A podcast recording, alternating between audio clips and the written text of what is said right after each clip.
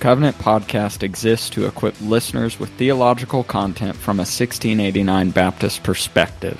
We pray you find this resource edifying, faithful to Scripture, and Christ exalting. Now, let's get started. Welcome to the Covenant Podcast. Austin McCormick here with my co host Dewey Dovel, and today we have the special privilege to talk with Pastor Steve Meister. Welcome to the podcast, brother. Hey, thanks so much, Austin. It's glad to be here. I'm glad to be here.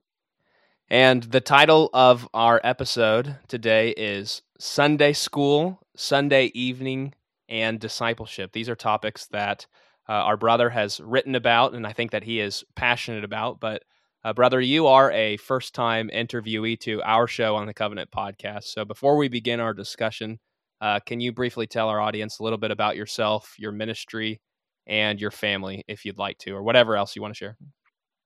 Yeah, thanks so much, Austin. It's an honor to be with you guys. I appreciate the work you guys are doing on this podcast. Uh, again, my name is Steve Meister. I'm a pastor here in California. I've been in pastoral ministry for uh, nearly 15 years now. Um, I've been married for next week. It'll be 20 years for my wife and I. We have uh, four children we're grateful for.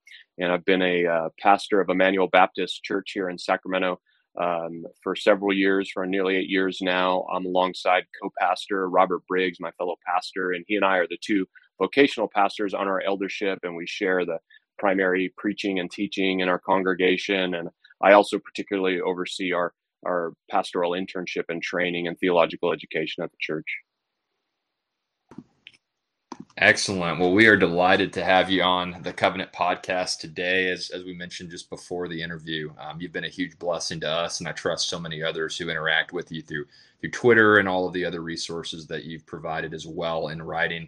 Um, the topic of our discussion today is Sunday school, Sunday evening, and discipleship. So, to begin, um, I think a good way of starting off our conversation would be just to ask you what you believe the local church's responsibility should be in discipling followers of Jesus Christ, and how should pastors and congregations be involved with that responsibility? Yeah, this is a wonderful question, and one I think we need to continue to reinvestigate every generation and raise to the fore. I mean, to start in the in the most basic sense, uh, we know disciple is uh, means a learner, uh, means a student. It's, it's a very ordinary term, actually, in Scripture. It's taken on other ramifications for us as Christians, but it's a very ordinary term that means a student of a teacher. Um, and it's at the center of our mission as a church. As we know in the last command in the Great Commission in Matthew 28, the church is called to make disciples of all the nations. Um, so being a disciple of Christ is inseparable from uh, being instructed and being taught. Uh, we need to hear, understand, and know the truth of Christ. We need to be taught from his word. And we never stop being disciples uh, of the Lord Jesus and from his word. That's something that's key, as even the Lord goes on to say in the Great Commission that we're to be teaching them to observe all that he's commanded. And I always think of uh, how Jaroslav Pelikan begins his um, five volume historical theology. And he makes this great insight as he says that the church is always more than a school, but the church cannot be less than a school. It's faith, hope, and love uh, all express themselves in teaching and confession.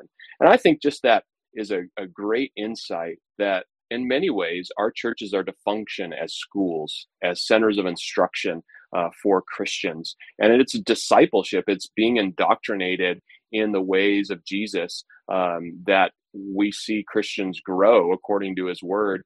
Um, sometimes I like to illustrate how this works in a local church in terms of the formal office and role of pastors and the what we might call the informal uh, role in life of Christians by reading the book of Hebrews backwards.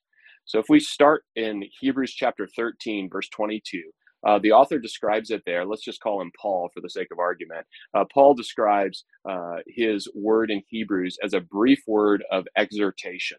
And that's a Greek term, parakaleo, um, exhort. It's translated encourage. It's translated urge in the New Testament. It's a very common word. Um, and he's describing the book of Hebrews where uh, he's taken scripture from the Old Testament and expounded and applied it to the Christians, uh, both encouraging them and warning them, above all, to hold fast to Christ, not to let go of Christ.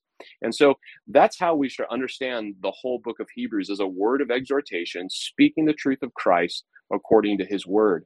And if we then move from chapter 13 uh, backwards into chapter 10, we see that the gathering of the church is described in the same way. And so in Hebrews 10:25, we're told not to neglect to meet to one another with one another. And the positive corollary of that is encouraging one another. It's the same word translated exhortation, to keep encouraging. So what's the at the center of the gathering of the church is exhortation from the word of God.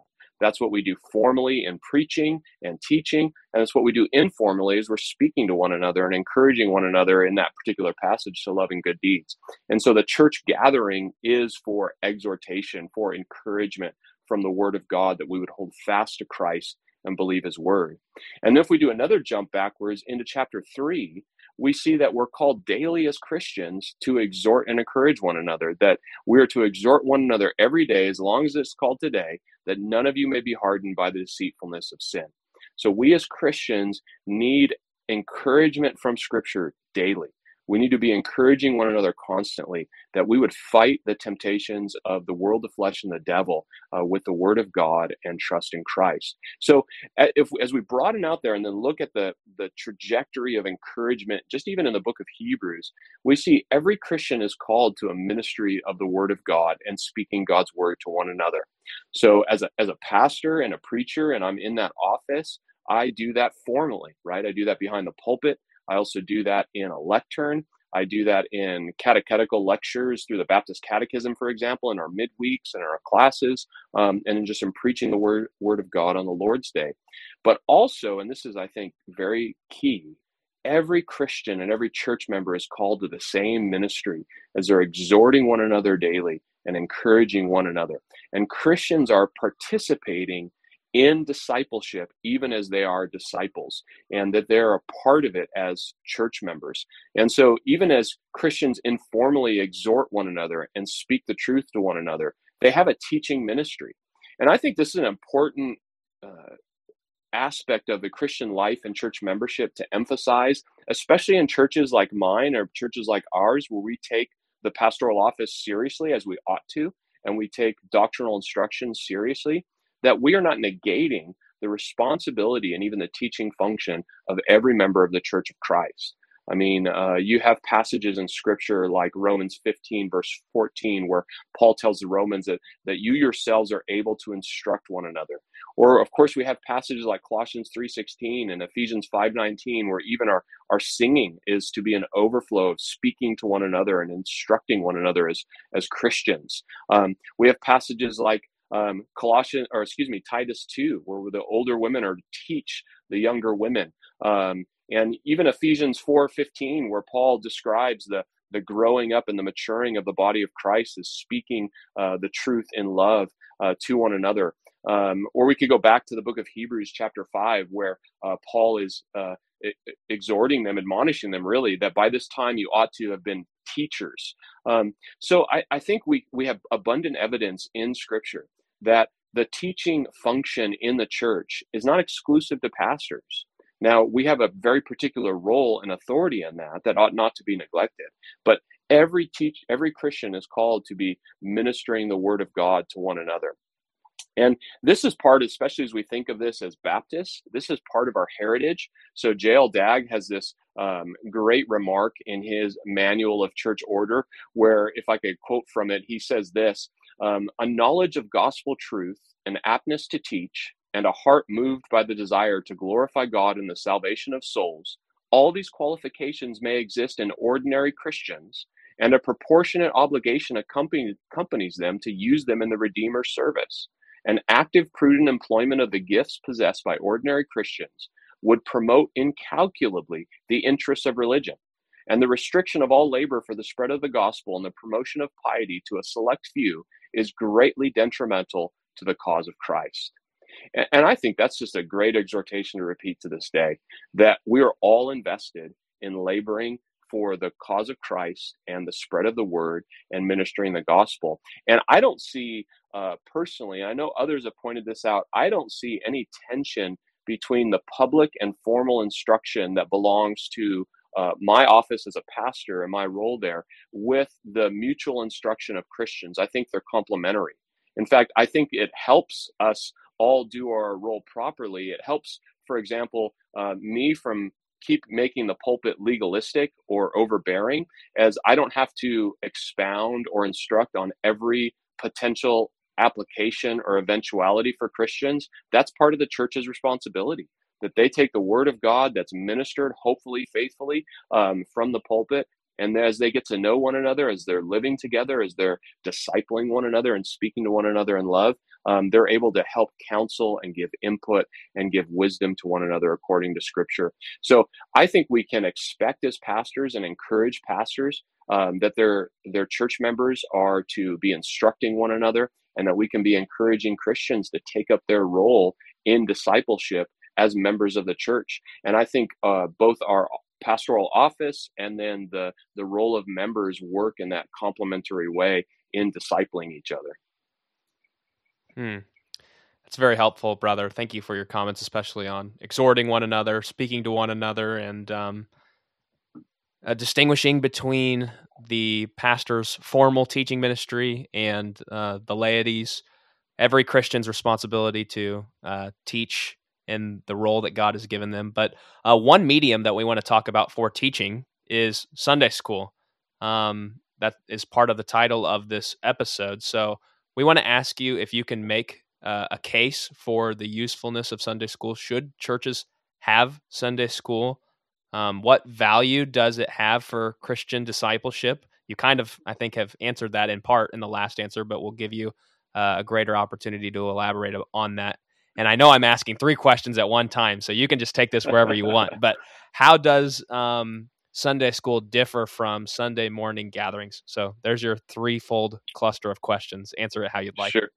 Yeah, sure. This, those are good questions. I think maybe to preface addressing the topic of Sunday school, it's important to just to get a clarification out of out of the way uh, that we're not talking about something that's biblically prescribed or mandated. And so I think that we don't want to, you know, do violence to any Christian liberty on that. And it's something that's particularly taken development in our nation and other nations, and it hasn't in others. I know I've spoken with, for example, for uh, with a pastor from Australia who lamented that you know Sunday school never really took part took hold in their culture and so it's not necessarily a tool in his tool belt though he he wish it it had been.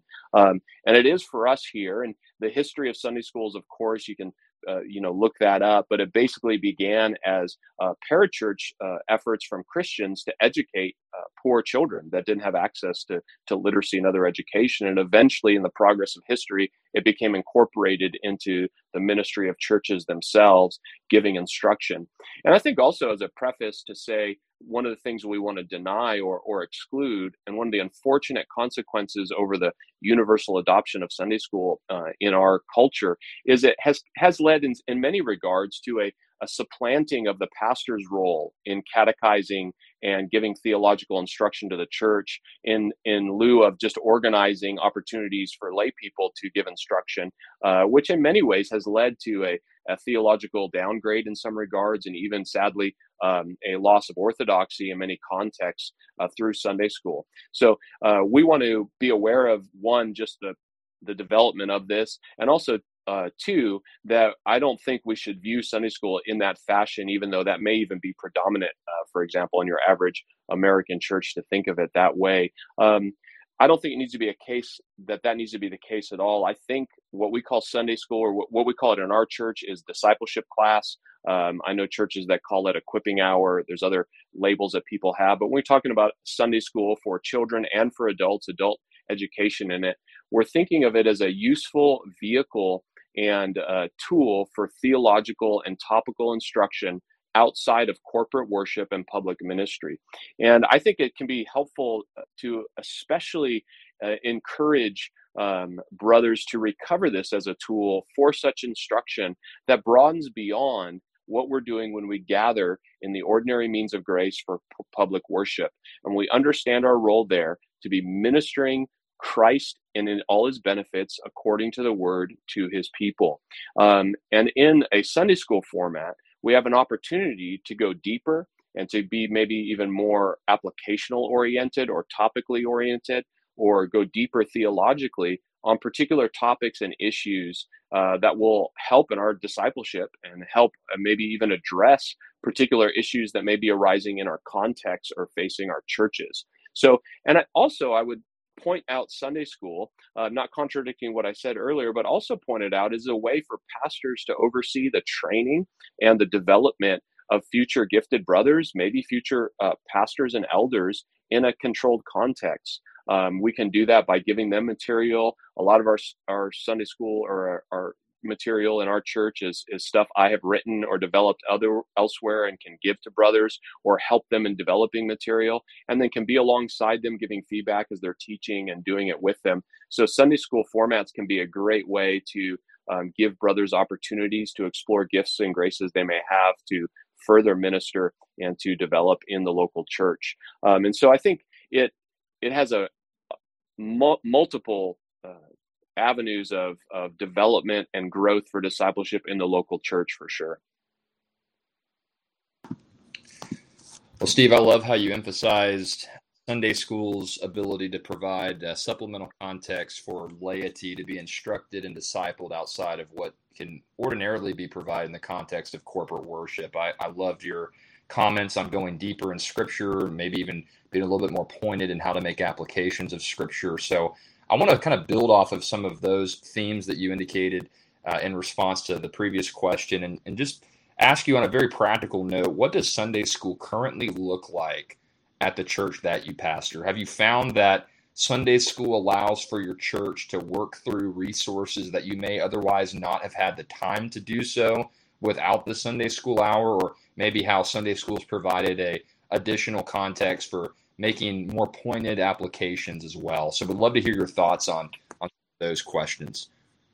Yeah, absolutely. Um, we're we are even even currently still in process. You know, obviously the last couple of years and COVID and everything attendant to it has was very disruptive to our neat Sunday school program. So we're starting to get that back up to speed now. And in general, uh, we begin on the Lord's Day at, at 9.15 with our discipleship classes, our, our Sunday school for that's children through adults.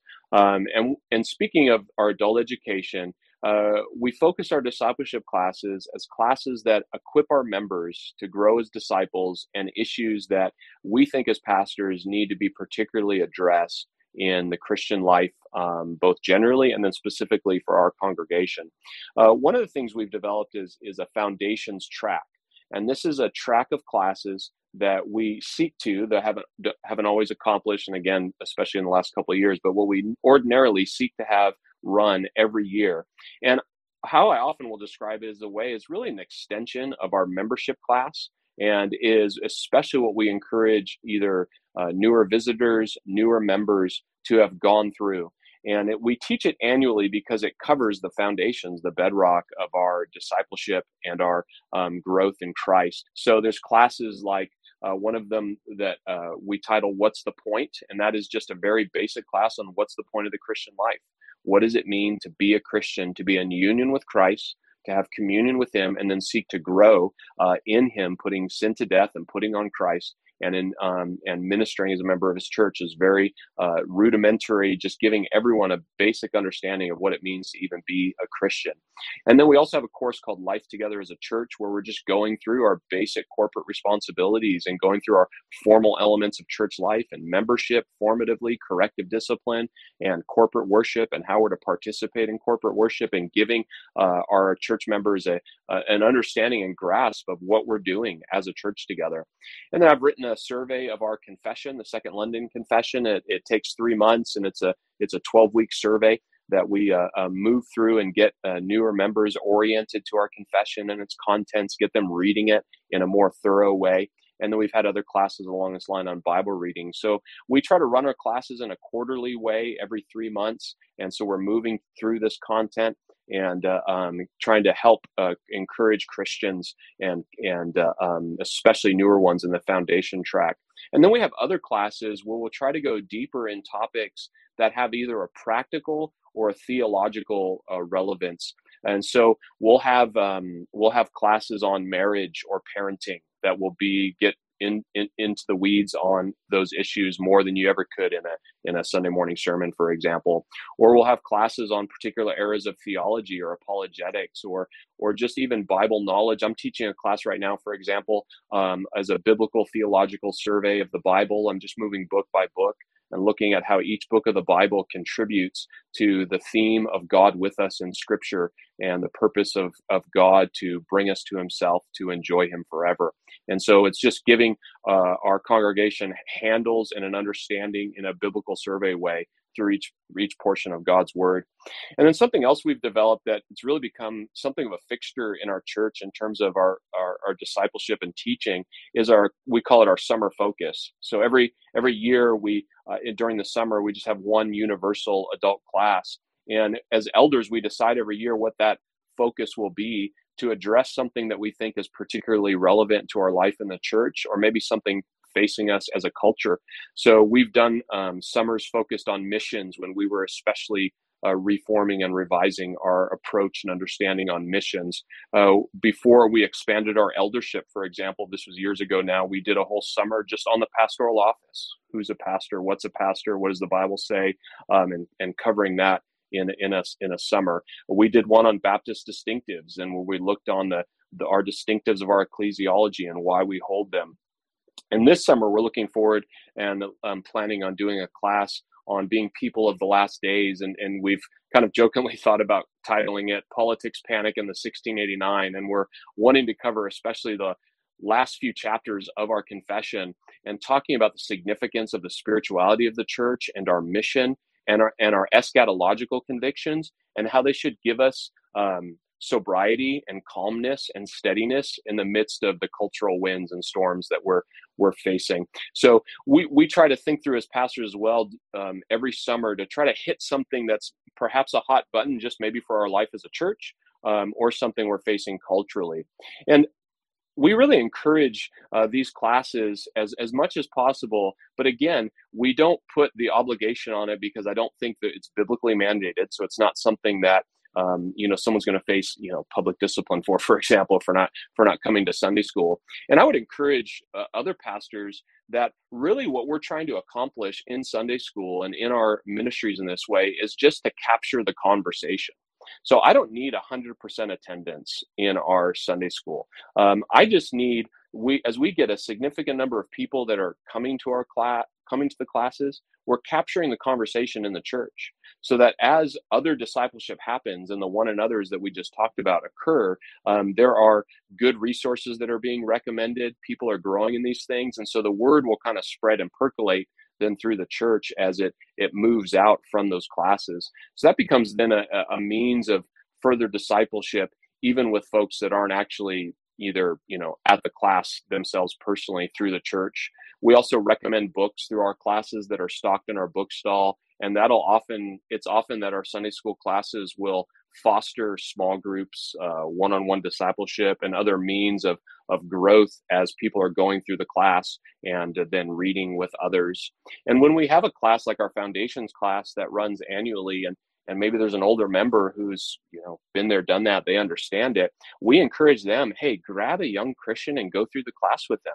And that's a great way to foster a discipleship relationship. You don't have to do any prep you don't have to do anything you just have to sit through a class with somebody and then maybe you get coffee with them during the week and you talk more about it so um, there's just multiple ways if we're wise stewards to um, view the usefulness of sunday school and, and helping to minister and disciple our churches Hmm.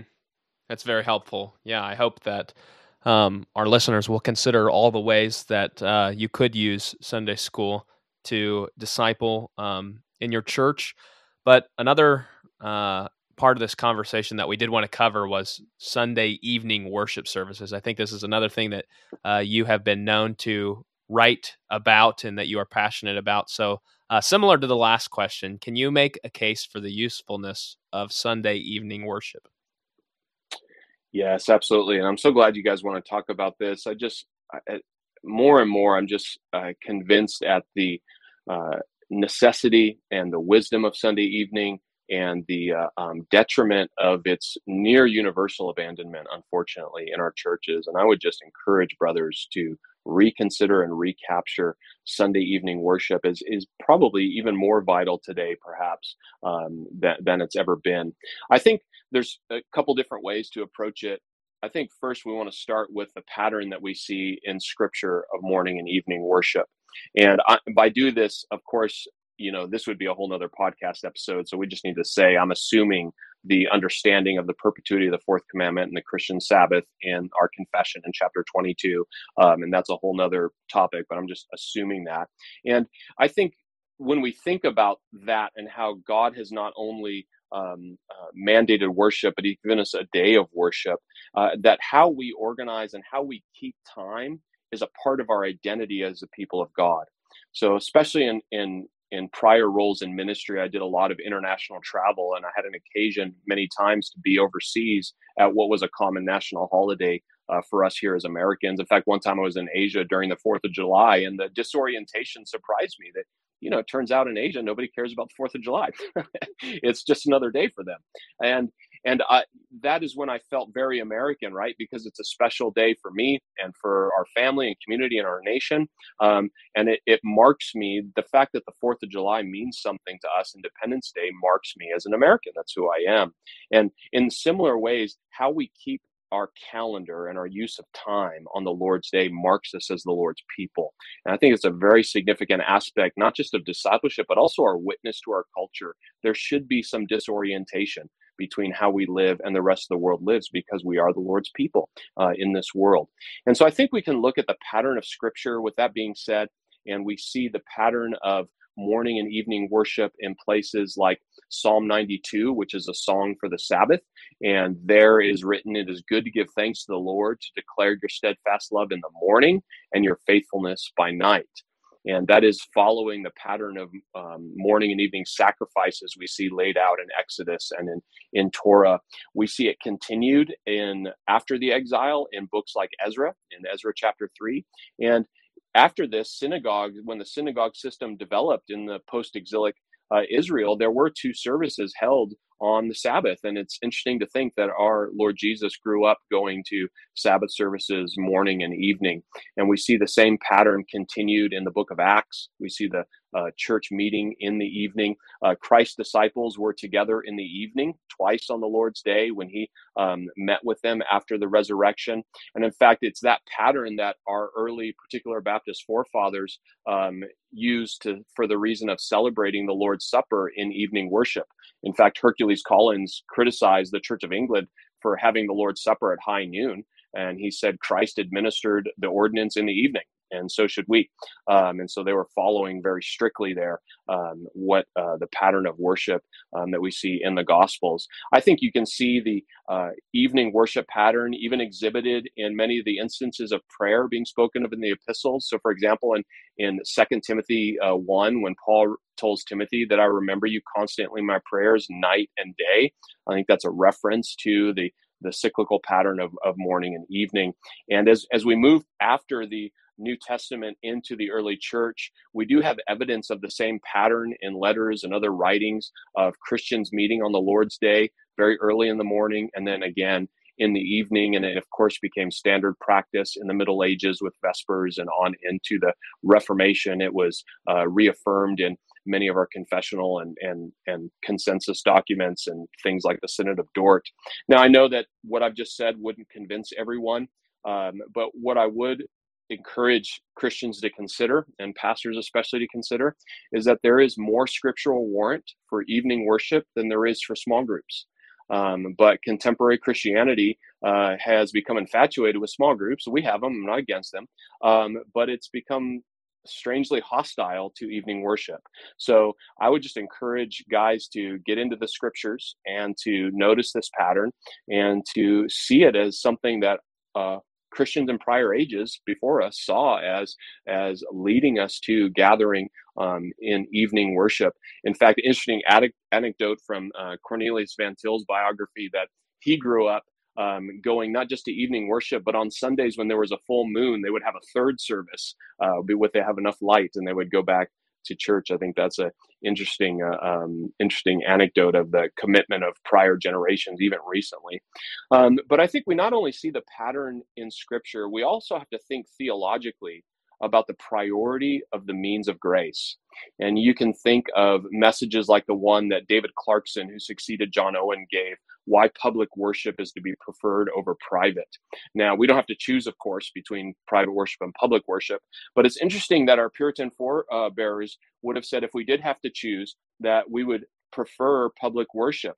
And that is because of what we confess in our confession in the Second London and the Baptist Catechism that Christ ordinarily strengthens us in faith by the ordinary means of grace, and that those means of grace come to us uh, in gathered worship. Um, you could think of, of chapter 14 of our confession, where the grace of faith is the work of the Spirit of Christ and is ordinarily wrought by the ministry of the word and that ministry that takes place when we gather in worship. And so we need, and we need to encourage, I think, Christians that we need God's word coming to us objectively outside of us, that alien word, as Luther says, that is spoken to us, that we would be encouraged and that we would grow in Christ. And we need all the means of grace. And that's what happens as we gather as a church. And so we prioritize then those gatherings and following the pattern of scripture, we see an, a second service and an evening gathering on the Lord's day. And one thing that I will do is just to encourage uh, Christians, even even in my own church, is that if this is true, and if the gathering of Christ saints together and our participating in it is a means of grace to strengthen us in faith and for obedience and for the life He's called us to, uh, why would we want less of it? Um, we don't want less uh, money in our bank. We don't want less food in our bodies. Why would we want less grace for our souls? And so we gather on the Lord's Day evening for that very reason that grace might increase to us and that God would minister to us to encourage and comfort and convict us uh, from his word. Well, Austin and I are obviously biased here, but I think that was a very compelling biblical and theological case. For, I mean, you've got us sold, anyways. Uh, so we appreciate your insights. There, that's Steve. that's um, good to hear. It may just be you two, but that's good to know. That's right, brother. That's right. Um, as you reflect on how you've been involved with Sunday evening service um, at your local church, or maybe even in previous contexts as well, um, what would you say are some similarities and differences between the Sunday evening worship experience and the Sunday morning worship experience? Sure. Um, I would say the first thing is they would be very similar. Um, and so, in that, we're committed to the elements of worship and, and having the word uh, read, prayed, preached, and sung as we gather. Uh, one distinctive of our congregation, and, and I know this is an area where guys differ and all over the map on, is we do celebrate the Lord's Supper in the evenings, and that's the first uh, Sunday evening of the month, Lord's evening of the month. So we just celebrated last night, actually, as we're recording. So that would be one distinctive. Another one is that our corporate prayers in our evening service uh, tend to be more uh, how shall I say it, intimately focused on our life and ministry as a church. So we have a prayer for specifically our church and its public ministry um, and our ministry to one another. And then we also add a prayer every Sunday evening for one of our missionary partners. And so that's a way to keep missions at the forefront of the life of our congregation is that we're praying um, every evening uh, for one of our missionary partners and seeking God's grace uh, for them. Uh, another another addition to it, and really is is not an insignificant um, part of our life together as a church is we have a cafe time after our evening service. So our evening service, another difference from morning worship, tends to be briefer.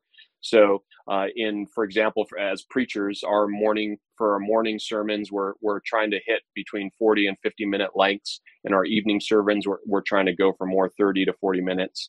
Um, and so the service is is a little bit briefer. And then afterwards, we have a cafe time uh, where we have coffee, tea, and snacks, and and and we have our members stay for hour, hour and a half afterwards. It's a key time of, of fellowship. You don't have the rush of the lunch nap crunch for um, you know younger families like you do after the morning service.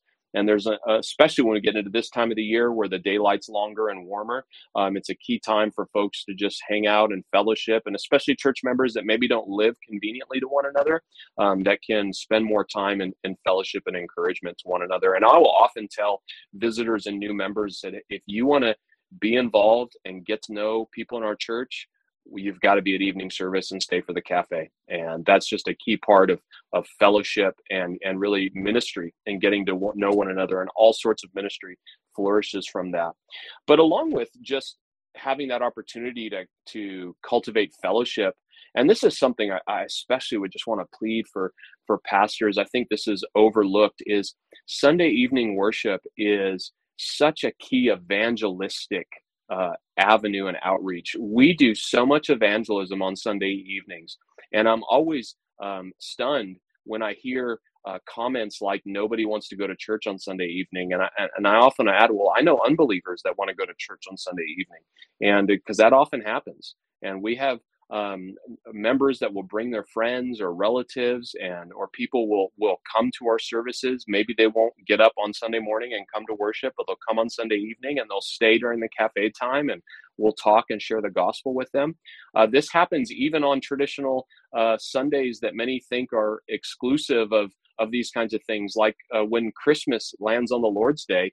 Um, of course, the Lord's Day existed prior to Christmas, so we would never want to do something foolish like gather the cancel the gathering of God's people because it's a holiday. But we also have evening services regardless of the holiday. And last time uh, that Christmas landed on a Sunday, uh, we had so many unbelievers that had come to our evening worship and we spoke and, and, and talked with them and shared God's word with them and gave them tracts and Bibles and other things. Um, now, look, we live in a, a very blue state here in California. If someone comes to church, they've come on re- they come on for a purpose. There's no cultural pressure to be at any church services where where we live at all. And so it's such a significant opportunity to have our doors open and to be here and we're we're we're in the, an urban center here in Sacramento and to be here and be available uh, to minister God's word. So I would just encourage churches to rethink assumptions and that uh, Sunday evening may actually be a great vehicle of even expanding your evangelistic opportunities and even inviting people.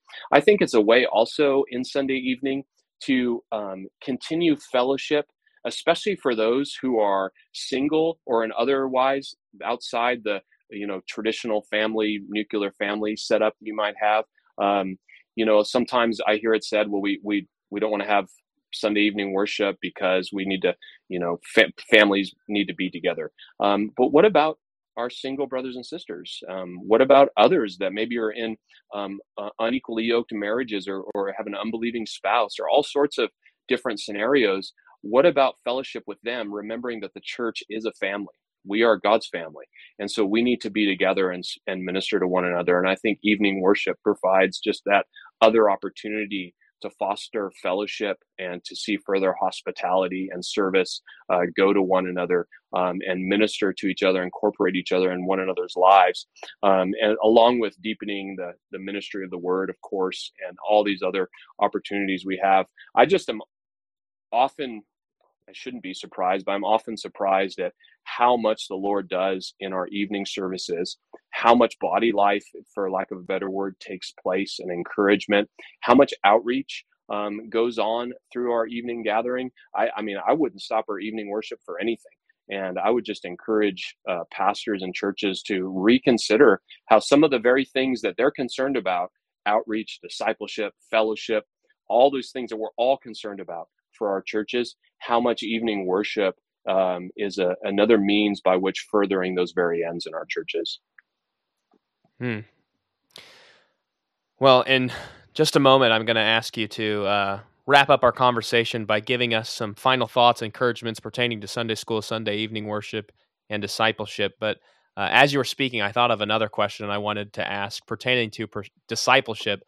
Um, I think Dewey and I follow you on social media, and so I at least will often see your tweets uh, with breakfast with Berkhof. Uh, do you want to speak yeah. to that for a little bit of moment? What that consists of, and how you use that as an opportunity of discipleship, and uh, at least tell our audience about what people would see on your Twitter whenever you post about breakfast with Berkhof. Yeah, sure. Well, um, we, we, want to be careful about you know encouraging anybody to to follow me on Twitter. Um, Twitter can be a, a, very dangerous place, requires great discernment to navigate. Um, uh, thanks for that, Austin. Uh, we started, I started, um, I don't know, I guess it's been over a year ago now, Theology for Breakfast. And I, I had something along those lines kicking around in my head toying with it, but a friend of mine, Patrick Abendroth, who pastors at Omaha Bible Church, um, and you might know him from the Pactum podcast, um, has something at their church. They do it a little differently than, than we ended up doing it. But that idea was sort of the genesis of getting us rolling. And I wanted an opportunity both uh, to, for myself, to spend just some further time in theological study that's uh, comprehensive and outside the ordinary ministry that I'm doing. Um, and also I wanted to uh, uh, have an opportunity to um, encourage our church members to go deeper. And so we started Theology for Breakfast. We're just, it's really pretty simple. We meet one Saturday a month. We're reading through Louis Berkhof's systematic theology, and um, we're um, walking through those things together, um, chapter by chapter, and dialoguing about um, what it uh, uh, what it entails. It's been a wonderful time of uh, just dialogue and instruction. I think it, it puts to the lie that Christians are unconcerned about detailed doctrine. And we have a whole spectrum of church members that'll come to the class um, from high school students to retirees and everyone in between. And we chew on um, theological constructions. I try to tie them to our confession and think through about how our confession articulates the things we're talking about and even areas where we might differ. And it's been a wonderfully sharpening time um, with members of the church. And however pastors would do this kind of thing, I would just encourage them to pick some kind of uh, theological text and invite their church members and see who shows up and uh, continue that conversation. And I've just found Christians are are hungry to understand God's word, and it's just been wonderful to see um, the ways it, it, it spreads into our congregation and those who come that have a lot of evangelistic opportunities and the ways that a deeper understanding of doctrine helps them testify of Christ in their relationship. So it's just a, a, a great venue to just think creatively about teaching our church members. Hmm. Yeah, thank you for that. Uh, if you're going to do breakfast with Berkhof, you just got to make sure that you get the beautiful banner of truth cover for that's uh, yeah. for the good pictures. We That's like right. the Amen. we, we like to Yeah. call them shelfies. Uh, Yeah. We got the beautiful books on our shelves behind us right now in our recording. All of us do, but uh, our audience cannot see that. This is audio only, but I'm getting a little off track. So I'll get back to my script here. Uh, brother, we've been talking about Sunday school. We've been talking about Sunday evening. We even talked to, for a brief moment there about uh, a breakfast of uh, that you have at your church where it gives you another opportunity to disciple and think about theological uh, doctrines that you can apply to the ministry of your church. And we've been talking, of course, about discipleship. Do you have any final thoughts or encouragements pertaining to any of these subjects that we've been talking about?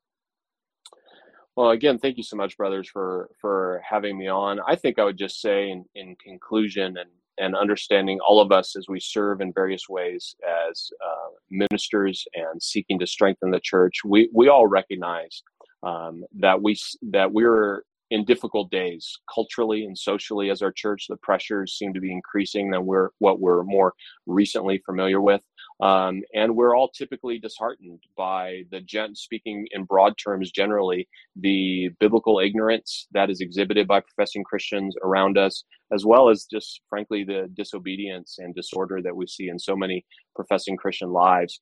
And so, I would just say, in view of that, now is not the time for us to have less biblical instruction. Now's not the time to reduce sermon lengths, to get rid of evening worship, to reduce Christian instruction and discipleship. I, I, would say, I would actually argue it's quite the opposite. Now is the time that we need to ramp it up. We need to be serious. We need to be invested in the ministry of the word in every potential avenue the Lord gives us in our churches. And I, I think that when it relates to the, the time issue, the, the busyness question, I, I just want to always remind uh, members of my church, other Christians, we have more time now than most prior generations. And we often forget that most generations, we go back in history, they had to spend way more time than we do just staying alive, preparing food and, and dealing with um, the uh, circumstances of life that were so much more adverse in many ways that our technological advancements have freed us from, or what we typically call our conveniences. And the intention of modern convenience is to give us more time. And we have that time. And so, what we typically face uh, for all of us as Christians in our modern era is not a time issue, it's typically a priority issue, it's a spiritual issue. And part of our discipleship and our growth as Christians is rightly ordering our priorities around um, God's church and around His Word. And so I would just encourage us to to take hold of the pressures we sense as a great reminder from God providentially to hold tight to His Word, to minister it, and to teach it in every avenue that that He would open up for us in our churches. Well, it's been a wonderful and thought provoking discussion today with Steve Meister on the subject of Sunday school, e- Sunday evening, and discipleship. And we hope that all of our listeners have been greatly encouraged by this conversation, as Austin and I were today. And until next time, we do want to wish you grace and peace in the Lord Jesus Christ. May God richly bless you. For additional content, check out our blog ministry at covenantconfessions.com. Also, keep up with our social media accounts on Facebook, Instagram, and Twitter. Next, head on over to iTunes and leave us a review. Lastly, thank you for listening to the Covenant Podcast. Grace and peace to you.